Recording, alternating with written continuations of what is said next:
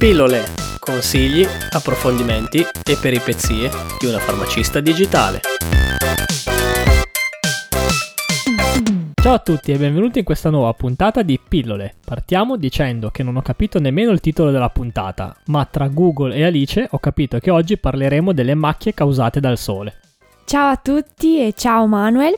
Allora, apprezzo assolutamente il tuo impegno. Oggi parleremo di una delle tante conseguenze causate dal sole, ovvero del melasma e dell'iperpigmentazione. Ovviamente quando vedete qualcosa di strano sulla vostra pelle, il mio consiglio è andate subito dal vostro dermatologo di fiducia. Hai fatto bene a precisare, ma spiegaci che cos'è il melasma? Il melasma è un disturbo della pigmentazione della pelle e in particolare la pelle del viso dove compaiono delle macchie marroni o grigie soprattutto nelle donne in età fertile e in particolare nelle donne in gravidanza o se si è in terapia con dei preparati estroprogestinici, quindi in parole semplici se si usano pillole anticoncezionali. Queste macchie come sono e dove si localizzano? Le macchie sono delle chiazze piane di colore bruno, marrone e la forma può essere variabile, possono essere di forma irregolare o simmetriche, possono essere circoscritte e coinvolgono le guance, le tempie o il labbro superiore oppure il ponte del naso, ma possono anche comparire in altre zone del corpo come per esempio gli avambracci, il collo e le spalle.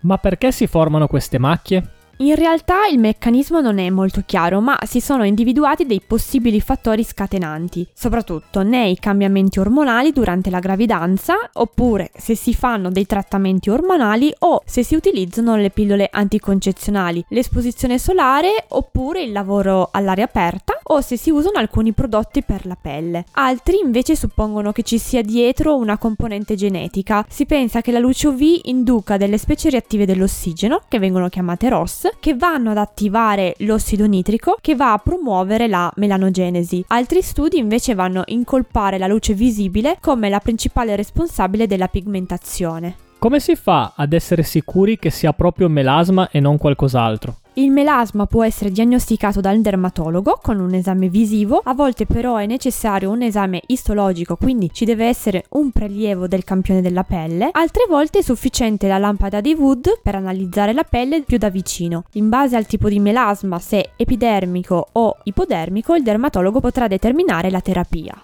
Ad esempio, un melasma epidermico si presenta con una macchia scura piuttosto brillante, allora risponderà molto bene all'idrochinone e al laser pigmentario. Diversamente, un melasma ipodermico avrà una macchia grigia e avrà un decorso leggermente diverso. Quali sono i trattamenti?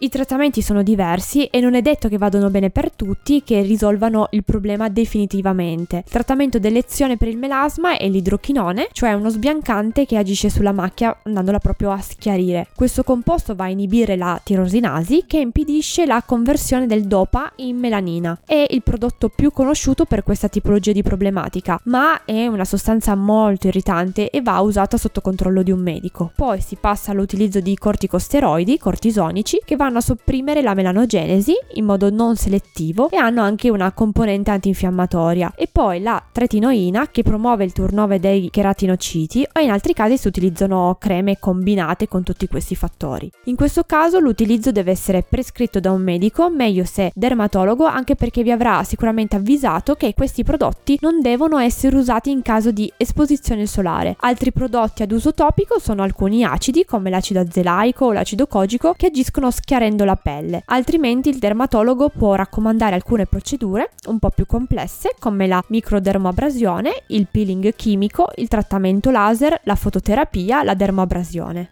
Nel titolo ho letto anche iperpigmentazione. Che cos'è?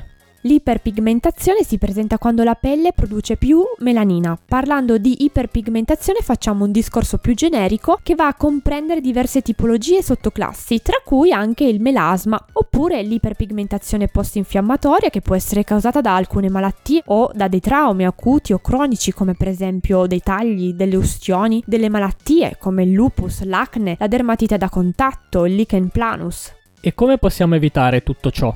Sicuramente evitando l'esposizione solare o comunque agendo in prevenzione, ovvero utilizzando delle protezioni solari molto alte o alte, utilizzando dei cappellini protettivi e tutti quei metodi di cui abbiamo parlato nelle puntate precedenti. Ma possiamo anche utilizzare dei trattamenti topici che vadano a minimizzare l'iperpigmentazione, ad esempio come delle creme, sieri, gel specifici. Esistono invece farmaci o sostanze che possono causare problemi al sole?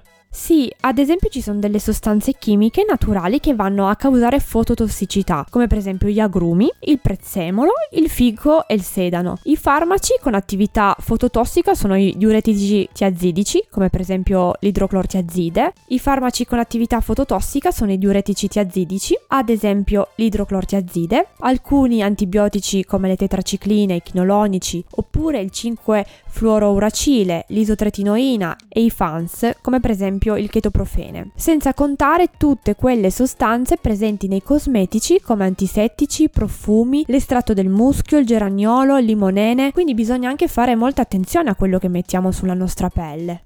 Grazie mille Alice. Se l'argomento vi interessa scriveteci e seguiteci sul sito web www.alicepharmacist.it oppure sulla pagina Instagram Sorry I am a pharmacist. Se non l'avete ancora fatto, inoltre vi ricordiamo di iscrivervi a questo podcast. Per farlo trovate tutte le informazioni sul sito web www.pillolepodcast.it. Di nuovo un saluto a tutti e alla prossima puntata. Ciao! Ciao.